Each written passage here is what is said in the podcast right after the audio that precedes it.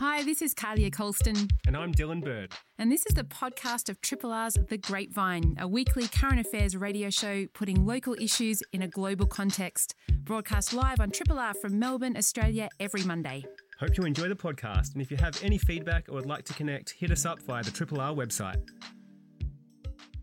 And it was only last month we had George Megalogenis on Triple R talking with us about Melbourne's particular role in Australia's economic miracle of more than two decades of economic growth and even, I suppose, our ability to weather that economic crisis of 2008 9. So it's only proper that we get him back now. George, none of us could have predicted things could change so quickly, but like the rest of the world, Australia is heading into a recession, maybe a deep one.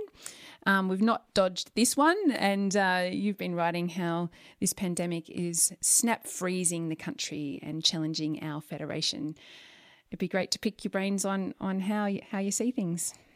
It'd be great to swap some thoughts too. Uh, good morning. Uh, no one can predict the pandemic. Uh, this is a once in a century event, and sort of the story has moved so quickly in the last two or three weeks. And I, I, even if I took it a step back to two weeks ago when um, the government was still hoping to muddle their way through with a little bit of stimulus and the Reserve Bank um, basically going to the thing called quantitative easing, which is essentially printing money. Uh, even that seems like a century ago, because uh, what's uh, going down across the world is that economies are being deliberately shut down uh, place uh, to prioritise health over all other things. And when you shut down large parts of the economy, whatever the calculation is, 60, 70, 80, 90%, some of the data we look at now, which is that sort of mobility around capital cities around the world, I don't know if you've been tracking some of that information, uh, movements are down to you know below 10% what they normally would be around a city. So when you when you shut an economy down like that and you go as hard and as quickly as they've gone, the question of recession is redundant. Mean, you're going to have one. But the, the next question is how long? And no one knows how long because no one has uh, been able to. We, we literally don't have enough information on the virus itself, you know, how long this the virus itself will be um, disrupting uh, the globe. And you wrote earlier this year, in amidst the, bushfire crisis in um, The Age and, and, the Sydney Morning Herald, about leadership in, in particular and the Prime Minister's leadership. In this latest article, you talk about federalism and the way that um, you know the kind of the national cabinet has operated, and the likes of uh, Dan Andrews and Gladys Berejiklian, and and their relative power um, in comparison to the Commonwealth. How do you see leadership in these times and that sort of power sharing almost arrangement between the states um, and territories and the Commonwealth? Yeah, this is the thing. You couldn't have predicted this even just a week ago. Uh, as the again, we sort of begin with first principles nation states get locked down, and then within nation states, cities get locked down. And I think once you move to that level of uh, sort of command economy, which is basically directing everybody to do nothing uh, to prioritise health, uh, health in the Constitution is a state responsibility, not a federal responsibility. Suddenly, what happens on the ground at a state level matters probably more than what the Commonwealth does. The Commonwealth, in terms of its powers, can close the borders, it's got the checkbook. Uh, it can it can mobilise the military, but the, the way the federation was designed, it was designed to leave as much tactical power, uh, service delivery power with the states. And this is the thing that's kicking in now. Now, the way the National Cabinet works, and this is an improvised arrangement, uh, the Prime Minister at the beginning of this process, and all the Premiers and the Chief Ministers at their very first meeting a couple of weeks ago, were all on the same page. Uh, this is a national crisis. Uh, we're not arguing about health. Normally, when we come to these um, forums, this is in the past, understanding how the federation works, the Commonwealth holds the checkbook. The states are delivering the services, so they're begging for cash, and they're always arguing the Commonwealth doesn't want to give the states as much money as the states want. Uh, for their for their hospital system, and the states, of course, don't really want to tax them tax their own population. They want to they want to blame ship to the Commonwealth all of that was supposed to have disappeared the moment this crisis started. And it was interesting. I quoted Dan Andrews saying, "We're not going to be, uh, uh, we're not going to be arguing. We're not going to be squabbling," was the phrase he used, uh, dealing with this crisis. Of course, what happened, and reality kicks in really quickly. Uh, the epicenter is is uh, Sydney and Melbourne is sort of is almost its twin epicenter, but Sydney's obviously got the uh, bigger caseload at the moment. And the interest of those two states to move earlier to um, to, to lockdown, essentially you know, from uh, sort of level two to level three lockdowns, and we're at level three now. Um, those those interests tended to um, tended to dominate the discussions within the uh, within the national cabinet. And Scott Morrison, and he's explained this, he didn't want a situation where Melbourne goes into a lockdown, but Adelaide isn't in a lockdown. He didn't want to be panicking people in Adelaide. They've been thinking all along that they wanted a, a, a gradual escalation in control. Uh, but the Victorians, and this is probably the most interesting bit of the story at the moment, the Victorians and the health advice at, uh, at the state level, Victoria was to always go harder from the beginning. Commonwealth advice is is gradual. There's an awful phrase Scott Morrison uses, scalable. I don't understand what scalable means. Is it rock climbing? Is it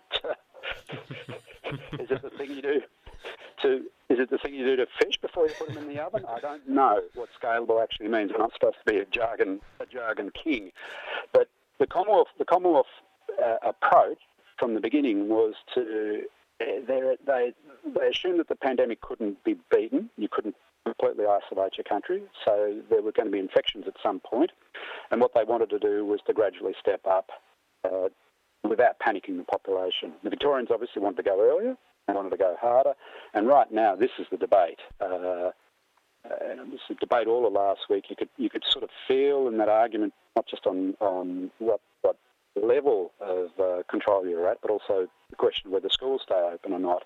Both those states uh, different reasons in New South Wales, but both those states have, uh, I wouldn't say they've been pulling rank because it's a slightly different, that, that, that implies that they've taken over. I don't think they've taken over, but I think the local interest in the, in the, in the short run in this debate um, will tend to dominate the national interest. Yeah, it's really interesting to talk about those two approaches and, and how they kind of interrelate because it has been the source of some criticism and commentary that kind of I've, I've observed on social media around the need to take more drastic measures, measures as a nation. But some people suggesting, and not just kind of, lay people, but quite prominent commentators suggesting, you know, this isn't the time for um, overly criticising the government, suggesting it might even be kind of counterproductive. How do you view accountability and and and the need for that kind of, um, you know, quite concerted, focused criticism, I guess, particularly given that Parliament's been suspended for the time being? Yeah, good question. So if, if, if all the brain power in Australia was in that room advising the National Cabinet, uh, lay people on in social media shout all they want, but there's really not much benefit in going to their opinions. Uh, but a lot of the people who are in social media that I've been paying attention to are experts in the area. And and the fact that there's, there's uh, that there are two schools of thought, and the uh, the chief medical officer and his deputy now have admitted this, that there are two schools of thought. Essentially, it's the it's it's the lockdown school of thought, which is the Victorian school of thought, and the gradual school of thought, which is the Commonwealth school of thought. All the other experts in and around who are not in the room but clearly have a voice uh, because they've got expertise in the area are also for going harder. So when you when you're in that level of uh, and, and both sides uh, have got positions that are that are honestly held. There's no politics here because this is an argument between experts. You need to have that argument. You need to have that argument uh, almost on a daily basis, an hourly basis, even without sort of stressing people out because the life and death matter. And remember, most of the data we're looking at is, is the hindsight of 14 days. And the way this pandemic is moving, uh, where you're getting a double of the caseloads every two or three days, uh, you can't afford to, to pick a position and stick with it. You just can't afford to do that. And uh, I think it's everybody's adjusting, and certainly a, a, character like Scott Morrison, who sort of got to the Prime Minister's job without completing a sentence, certainly not in a, in a question and answer um, setting. Now, I don't mean this uh, uh, to be taken. Don't take this personally. It's not an attack on him as an individual, but the system that permitted that particular type of politician to rise to the Prime Minister's job uh, didn't have much scrutiny on the way through.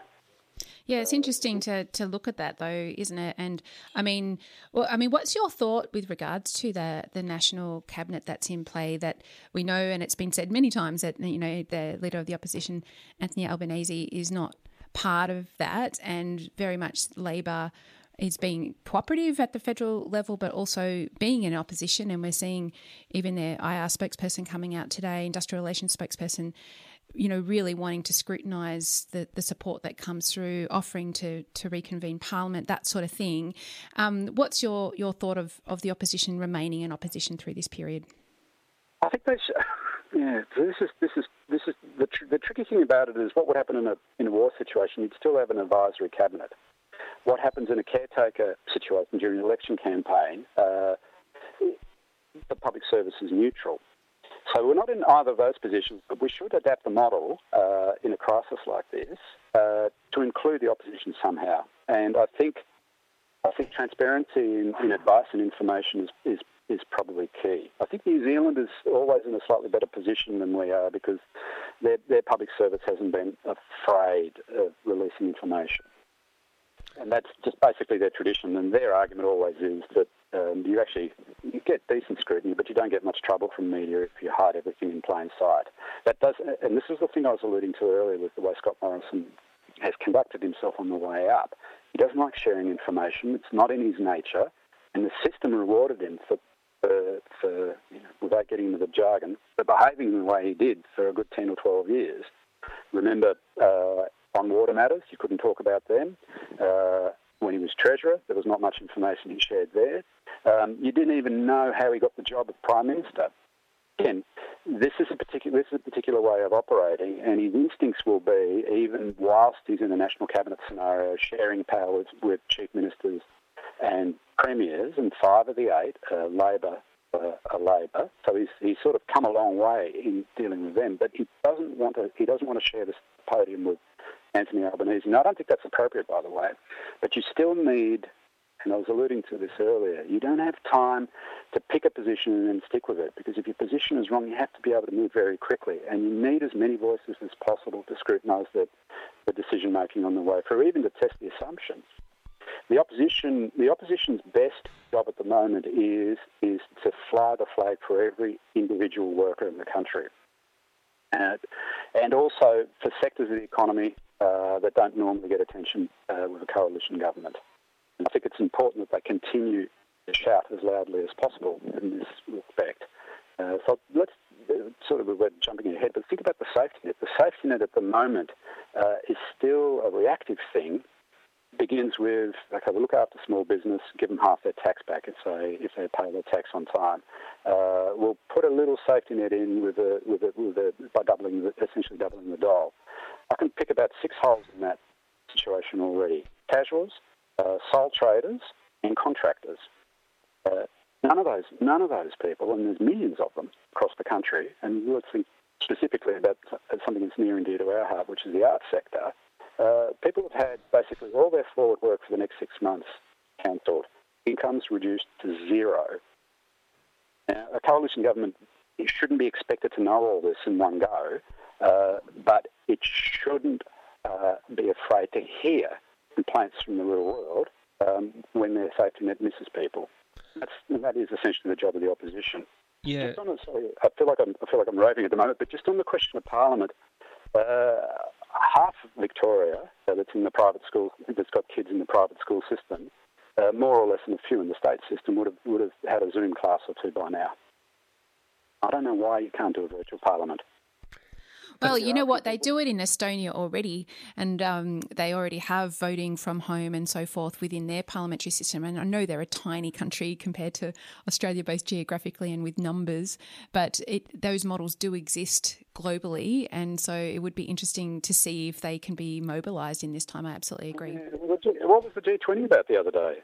I saw, the, I saw the picture coming out of the PMO, uh, the Prime Minister's office. There's a picture of Scott Morrison sitting at a desk with um, Phil Gaetjens, his um, the head of his department, um, uh, you know, at a, at a, at a respectful distance, about two chairs away from him, and uh, staring at a big board with the other 19 um, leaders.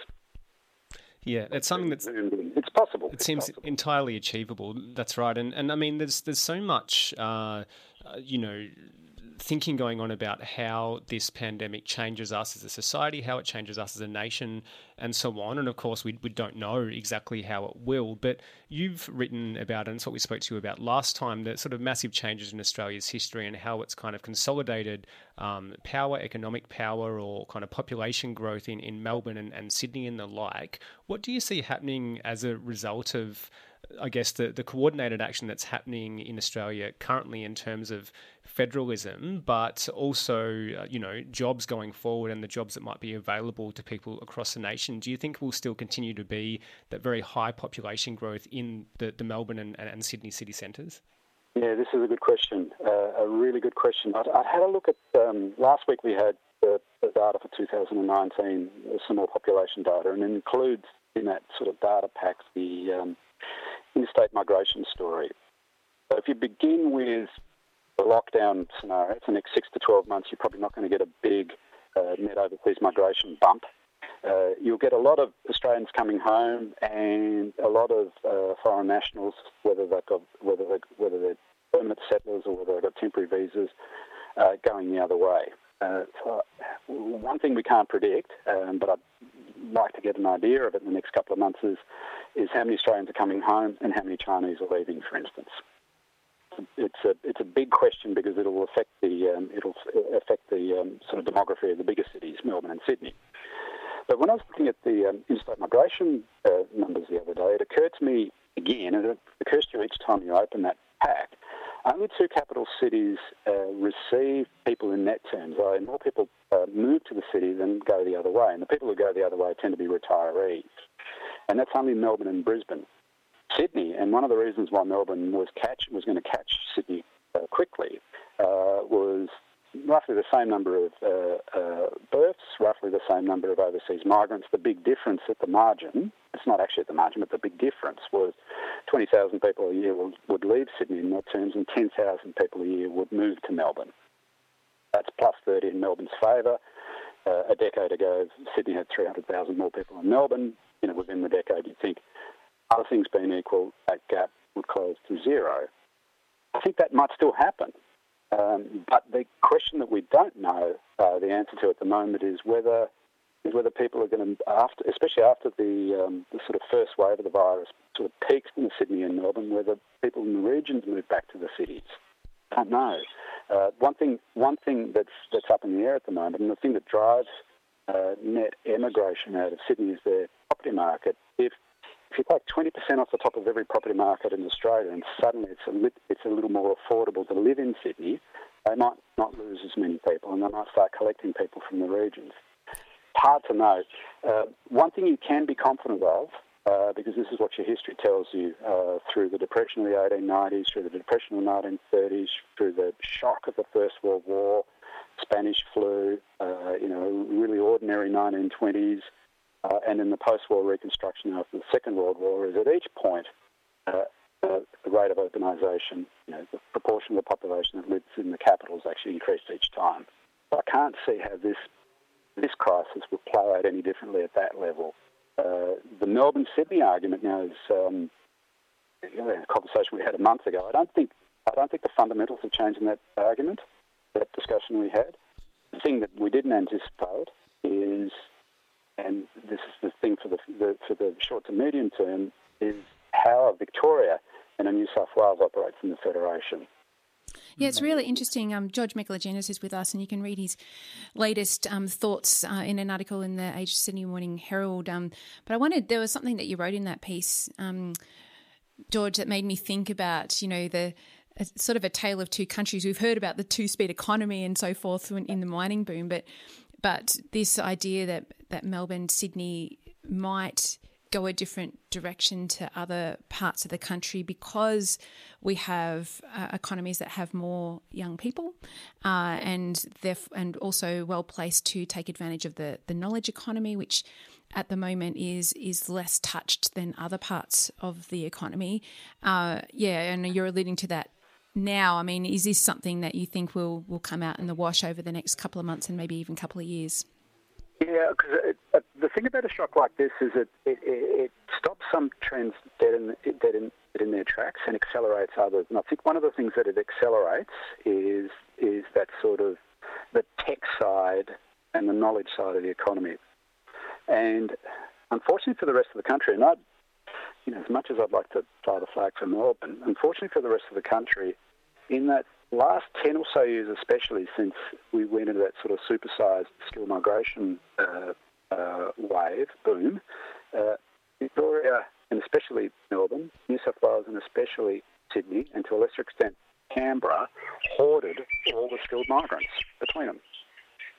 And the equation, uh, I'd sort of remind people of this particular equation 40% of the population, just over 40%, live in Melbourne and Sydney. And that's unusual by, by global standards to have two cities of roughly equal size taking up close to half the population of the country.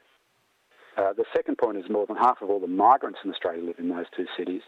More than 60% of the Indians and more than 60, 70% of the Chinese live in those two cities. So what that tells you in that last 10 years is that uh, is that the skilled workers have been hoarded in Melbourne and Sydney. Remember, in, in the same period, a lot of retirees are moving uh, moving to the coast. So those two cities are well and truly ready to, to whether whether whether the economy booms or not in the next few years is, is not the point. It's their, relative position, their position relative to the other part of the country. Uh, and the thing I was worried about before the pandemic was, at what point do you start intervening in the um, in the sort of population market, want of a better term, and help and help the country share the bounty from overseas. We're not able to do that if um, if migration sort of sort of rolls to practically zero in the next couple of years. Uh, so, how do you convince people in Melbourne and Sydney to share what it is they learn in this crisis with the rest of the country? I'm not confident. Unfortunately, I'm not confident that um, that the interests of those two cities can be made to realign with the rest of the country, especially in a federation where, and at the last election, as in a number of elections in the last decade, uh, people in Melbourne and Sydney voted one way, and the rest of the country voted the other. It's very difficult. It's very difficult to see how you how you how you connect the country up again in, in whatever comes next. Um, incentives, I think, in Melbourne and Sydney are to take what they can for themselves. Well, I did say in introducing you, George, that um, it's a great moment really for observers, and um, you've done a really um, good service here, sharing your your um, I suppose observations with the Triple R listeners, and we hope to get you back really soon. Yeah, I appreciate it. It'd be good to do it in the studio again because it's hard to make eye contact. I know. It's always nicer in studio. Well, we're getting used to it. There's some things, at least we can flip people onto the phone pretty easily. But yeah, fingers crossed next time we can have you have you in person here in the studio at Triple R. Thanks heaps. Looking forward to it. Thanks again. Thanks, George, George. George Megalogenis, of course, you can follow him on social media as well. You're listening to a Triple R podcast. Discover more podcasts from Triple R exploring science, technology, food, books, social issues, politics, and more. To listen, hit up the Triple R website or your favourite podcast platform. There are reports from across the world about the environment getting a reprieve through this period, especially in industrial cities where air pollution is normally an issue. But obviously, we need more than a few months or a year off when it comes to improving air quality and cutting emissions. Uh, sustained reduction that's not linked to tanking the economy, of course, and that's what's kind of been spoken about at the UN level and the like. And it's good time, therefore, to have Cam Walker back with us. He's been a long term advocate of emissions being decoupled from economic growth, and he's with Friends of the Earth, and it's great to have you, Cam. Thanks, Kalia.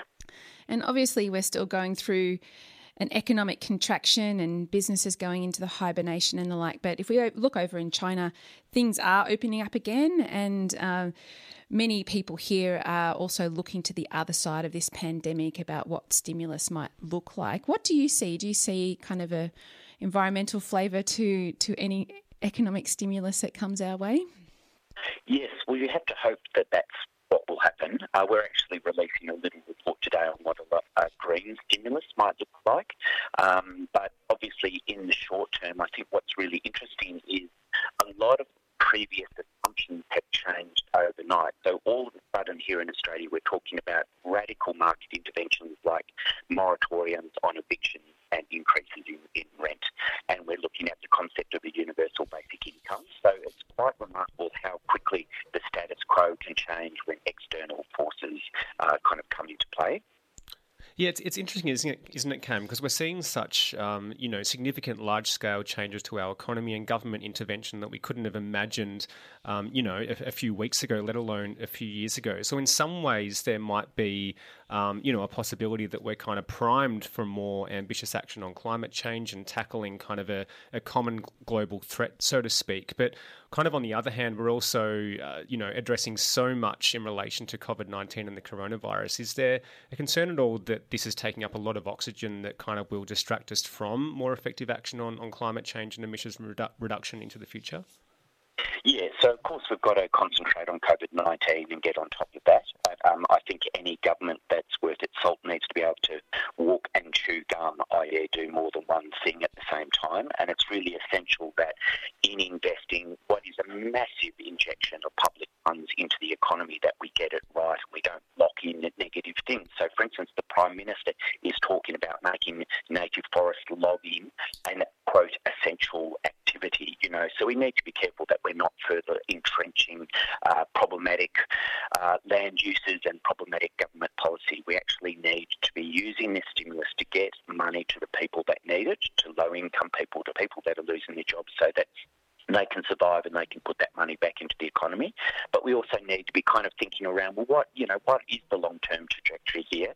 Clearly, we need government services that work for people, and we've had government after government that have cut the public sector and cut the public safety nets, and we are now, you know, yielding the results of that, where we have much less public service and much less social social safety nets than we used to have just a couple of decades ago. So we need to rebuild that safety net for vulnerable people, and we also need to create pathways to low carbon futures, and that's really, you know, a, a, an important. It, it is under the water because we do have the immediate health crisis, but it's essential that this money does need to go into good public infrastructure, and that should include uh, the understanding that we are in a time of transition. Our energy system is always being tra- is already being transformed, but it's being transformed by the market, and that's not going to be good for working people. A transformation that actually guides us towards renewables, but also looks after people along the way. Yeah, and I think um, this idea that the market is going to bring us through this, um, you know, even uh, you know, magazines like The Economist are saying the role for government right now is enormous, and actually, you know, it was interesting reading an article there over the weekend that they they see just propping up existing polluting industry as being the lazy approach, and I, I wonder though uh, whether it will happen anyway. Well, our government federally hasn't given any indication that it actually is going to use this crisis as an opportunity to put us on a, on a more equitable and a more sustainable footing. It's very much stuck in a mind frame of business as usual. Uh, that's unfortunate. I think some of the state governments are doing some really interesting things, but really this is around continuing to mobilise the voices in civil society to ensure that the vulnerable are heard, that environmental voices are heard, and that the voices that advocating for sustainability are also heard. And I think um, just the recent announcements or the recent conversation around a universal basic income, and that is being very widely supported outside the usual parts of society that you would expect to support it. I think that it's very clear that we are on the cusp of potential change. And if you look at the history of pandemics and, and, and, crises, you have a lot happen during the crises, but then you also often have profound and sometimes unprecedented economic and political and cultural change after the pandemic is over. So we need to be looking beyond the curve on this and thinking, well, how do we make things better? How do we build social inclusion? You know, how do we build real local community resilience? How do we build our capacity to deal with the climate crisis? So we are playing two games here. One is immediate relief and support to people that need it, keeping the economy from going, but also thinking of that longer trajectory into a, a better future. And I, wonder, I mean, one thing that is still up the sleeve of the federal government anyway, in the federal uh, energy and emissions minister is their technology roadmap. And I don't know if anyone's close enough to that process at the moment with so much else going on that's a priority, but we still haven't seen it. Um, do you think that it might be, um, I suppose, made to suit the times? Have to hope so. I mean, as I said before, I really don't think that this federal government gets it in terms of climate change and certainly not in terms of really helping to build grassroots community resilience. But it's very interesting and it is unprecedented that we have a national cabinet at present that includes the state governments and some of them, like Victoria, are actually very progressive on energy issues. So you have to wonder about those conversations and how much the need to collaborate and the need to build consensus might actually push the federal government into some new terrain, which is actually kind of, you know, more cognizant of the fact that we are in the middle of a climate crisis. Thus far, you know, the, the climate dinosaurs um, that want to see more coal and nuclear power and all that sort of nonsense have, are dominant in the federal coalition, but you have to hope that under the current scenario, where everyone, state government and federal government is at the table, we get some more common sense outcomes from that process. And it's interesting you, you raised the states and, and their approaches to energy because we've heard since we last spoke to you that the Victorian government has lifted its ban on onshore gas exploration, but at the same time reaffirmed the ban on, on unconventional gas exploration and, and fracking and is um, apparently set to enshrine that in the state's constitution. How do you see that in, in the broader mix of where we're at with climate and energy policy? That was uh, very disappointing, but also a very strange announcement from the state government. It's fantastic that the government listened to the community on the question of fracking, and uh, they also uh, enacted a moratorium on onshore conventional gas drilling, and they've now indicated their intention to lift the moratorium. So it's mixed messages, great on the one hand, negative on the other hand, and it's disappointing to see the state government, which is very progressive on climate issues, suggesting that gas is a transition fuel. You know, that's an argument from the 1990s. With the development of storage and with the development of renewable energy in the last 10 years, that's just an argument that doesn't have, it, doesn't bear, bear any weight anymore. So it's disappointing to see that they did that. And the other puzzling thing is, even in the government's report that says uh, we recommend lifting the moratorium, they admit that it won't impact on prices and it won't impact on the demand shortfall that we're facing in a couple of winters. So you have to wonder why they took what will be quite an unpopular decision because it will aggravate rural communities, really for no benefit for, for local consumers. We're talking with uh, Cam Walker from Friends of the Earth. And I wonder, Cam, I, I mean, you alluded to that sort of cabinet, the national cabinet um, of, uh, including the Prime Minister and also um, health experts and heads of uh, all our st- different state and territory governments. And I wonder, um, with the influence that, you know, all states and territories now have a, a sort of a, a goal towards net zero emissions by 2050, whether we will start to see emission reduction targets announced through this time, or like Victoria, where we might see a delay in that, um, whether these targets might be kind of um, kicked off down, down the road for a while? Yes, so we're hoping it won't be. Um, actually tomorrow the Victorian government is required to announce what emission reduction targets it intends to enact for the years 2025 and 2030, and then they're meant to table um, that uh, announcement in Parliament within 10 days. Um, there was an independent panel that was created by the Victorian government to suggest targets, and they were they were suggesting targets of 45 to 60 percent reductions by 2030. The science says we need to do more um, up to or beyond 70 25% emission reductions.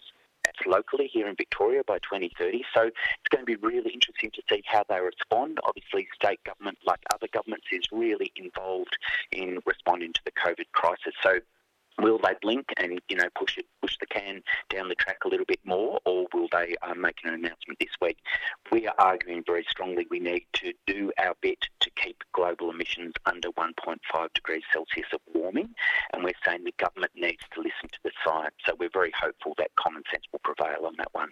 And the need for action is, is clear to see. There's a, yet another report out today um, the australia's environment report that um, reveals that 2019 was um, the worst recorded, I think, result in Australia in a century, and certainly the worst recorded across the, the years analysed from the year 2000s. What's your response to that, and, and I guess the what that might lead to in terms of um, uh, you know activism or, or climate action from any of our governments? Well, if you read the report, it is really devastating. I mean, it's everything we know, you know, the unprecedented bushfires and the record heat and, you know, low flow in the rivers and more um, species announced to be endangered or threatened. Like, it's, it's incredibly grim reading. So it's in a, in a way it's nothing new, but you have to hope that it does actually become you know the, the light on the dashboard that gets the governments to go, oh gosh, there's something going on here. Um, one of the things that jumped out at me from that report was they noted there's a small bird that lives in inland Australia. It's a nomadic bird. It's called the crimson chat. Quite a quite a small, mobile, very kind of beautiful little bird. In this report, they talk about how it is. It, it, hasn't gone to extinction, but it's moving out of its normal ecosystems within inland Australia and moving to the coast. So all these subtle changes of climate change are happening under our very noses. They're happening every day. They're they're built into, for instance, the unprecedented fires of this summer, and yet we kind of don't see them. So reports like this are really important because they they crystallise in a moment of time the changes that are happening and the ecosystems that are in collapse, and they make it very clear and by making it clear, it makes it apparent to governments that, well, they need to accept this data and either choose to do something or decide to ignore it and go on with business as usual. So you have to hope that governments will look at this. It is from the Australian National University. It's a very good bit of work. And you have to hope that governments will choose to accept the data in this and act to reduce our emissions. And they note that global heating as well as natural variability is what's driving these impacts on ecosystems, rivers, and oceans. It feels really important to have these sorts of conversations, Cam, like we're having now. However, what's your sense of, of you know, overwhelm with regards to this really long term serious challenge that we have with, with climate change and then this very hopefully short term or shorter term crises that we're having around health and how that's restricting our movements right now. I mean, how how do you kind of pair that in your day to day? I think that uh, many people have been realising in recent years that business as usual isn't working for people. You know, more and more people are, are, pushed into gig economies where they have no support or no no infrastructure that backs them when they lose their work. We've been winding down our public infrastructure and our social services and our public health. I think that people have been getting that it isn't working for them, and now we have this moment of crisis, and a moment of crisis is often a pivot point for a society. And what I'm seeing is incredible conversations around community resilience and incredible conversations around how do we respond as local communities in our neighbourhoods, in our towns, in our cities. So I actually feel, you know, we're all nervous, we're all locked in at home, we're all thinking about what to do, but I also am seeing a remarkable online conversation that's going on um, around, well, how do we make this better and how do we come out of this stronger as communities? So I feel strangely hopeful, uh, even though these are quite scary times hopeful and urgent. Thank you, Cam. Hopeful it's, and urgent. Yeah, it's really um, good to have you, and we'll, we'll catch you again next month. And take care until then, of course. Thank you. You too. Cam Bye. Walker, you can find him over at Friends the Earth, um, a regular voice here on 3 Triple R. Probably can't find him literally there at the moment, oh, well, but he's, he's around. You know. Online, that's the world these days, Dylan. Hey, I've been I've been shut up in, in a room by myself for a long time, so you can go find this is going to happen online. you can find him online. He's around. Triple R. That is the only certified coronavirus medicine, I think. Get down with Chris Gill, keeps you going. Irresistible. Well, it turns out too, though, that in a pandemic, we don't just turn to Chris Gill.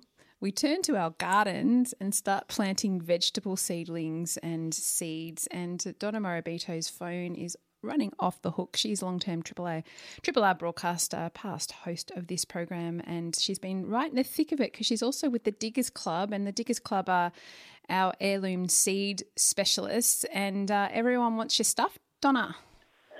They absolutely do, Kalia. Hello to you both and Dylan. What a lovely intro over there. It's so nice to hook in with the Triple R fam at this crazy time. I know. It's it's great to hear your voice. Um, what's it been like down there as, you know, people have been facing the prospect of spending much more time at home and potentially in their gardens? It's been massive. We have seen a huge and unprecedented rush on on everything, on seeds, um, plants, and bulbs through all of our online, um, you know, order processes, as well as in our um, our gardens and our retail shops, which unfortunately we have had to close um, late last week. But the big thing that we've seen is um, an increase or a demand for our edible seeds, which um, probably comes as no surprise. And I guess I mean, as you mentioned, Kalia, the reasons for that uh, are multitude, but mainly I think it's that incredible solace that people are finding in the garden and the well-being they're getting from gardening, um, but also the the skew towards edibles. I think. Um, kind of shows what we've you guys and and diggers have been talking about for a long time, and that is the importance of local food resilience and the value of growing at least some of your own food. So um, you know, there's so much to unpack around what's driving people at the moment, um, but I think there are some really good long term sustained um, responses that we could see out of this because I think people are connecting with their gardens and with their food supply um, for the first time in many cases. I, I th- just think it's a fascinating thing. I mean, I'm hearing too that people are you know getting chickens and i suppose um, this idea that people are really yeah thinking about what can be done at home i'm not sure if there's similar runs on on hardware store suppliers or whatever but i mean when when you say step up donna i mean how many seed seed packets of seeds and, and so forth do you do you normally trade at diggers and and what's the increase been in recent times yeah, so when I say we're overrun, I kind of mean it. We've just decided, you know, half an hour or so ago that we're going to have to put a little pause on orders, and I'm really at pains to make sure everyone understands that that's not about a shortage of supply at all. It's just about our capability to process and dispatch orders and look after our staff. Um, obviously, with all the distancing that's required to keep everyone safe, our um, dispatch capacity is reduced. So um, we, at the same time as that's happening, we've seen something like you know more than a 300% increase in um, in orders on seeds. So a huge um, a huge increase. Uh, so we just need to kind of pause orders for for a week or so while we catch up and then we can open up again, all going well. Of course, as is the case for everybody, um, you know, things are changing pretty rapidly every day as well. Um, but we're just having to kind of prioritise the safety of our staff. So that's part of the reason that we're um, we're pausing orders for this week. But yeah, we have seen over a 300% increase in, in feed orders. Wow and across the board, um, all orders have doubled. Membership of the club has also seen something like a 100% increase in the last week alone. Um, so it's been huge, and you know, I, I guess the thing the thing that we have to remember like it's really twofold i think the reasons for that and some of it is a really kind of deep change that i hope is long lasting the one kind of simple change is just the time factor, I think. Like, I don't know about you guys, but I'm suddenly, you know, baking sourdough and building a greenhouse because I've actually got time to do these things that I've always wanted to do. If anyone knows me, they know it's not me doing it. It's it's my family. I can see your partner now. oh, he's doing great things at home for 20 years. yeah, he, he was cool before it was cool to bake sourdough. and I've never been cool and never will be, but you know, it's all okay. It's not about me in these times, but it is. I mean, this idea that this stuff is on people's kind of wish list, to do list, and all of a sudden there's the scope. They, they're at home for lunch and all these sorts of things. They've got time to, to rise bread and then bake it in one day, you know? Exactly, there's time, but and reprioritisation. So that's what's exciting for me in the long term. That we're looking at what is important to us. But the other huge thing are the benefits of gardening, which I think are hitting home to people, and they're also multitude. Like I remember you guys, you know, us 10 years ago, Carl, you're talking to Adam Grubb when um, the science was quite new about the serotonin uplift in putting your hands in the soil and the microbes in our soil actually increasing our well-being. And that's now well known and, you know, things are already massively moving in that direction. So there's the well-being benefit, there's the environmental benefit, there's our carbon footprint, there's all these things that are driving people. But there is the food security aspect too. And I don't want to overblow this, but I don't think we can ignore it because, um, you know, obviously we don't have a food shortage problem in, in this country um, at the moment. But I think for the first time, we're seeing, for most of us anyway, who were, who were born in Australia, for the first time we're seeing scarcity. And it's giving us a really visceral um, understanding of our connection to our food supply.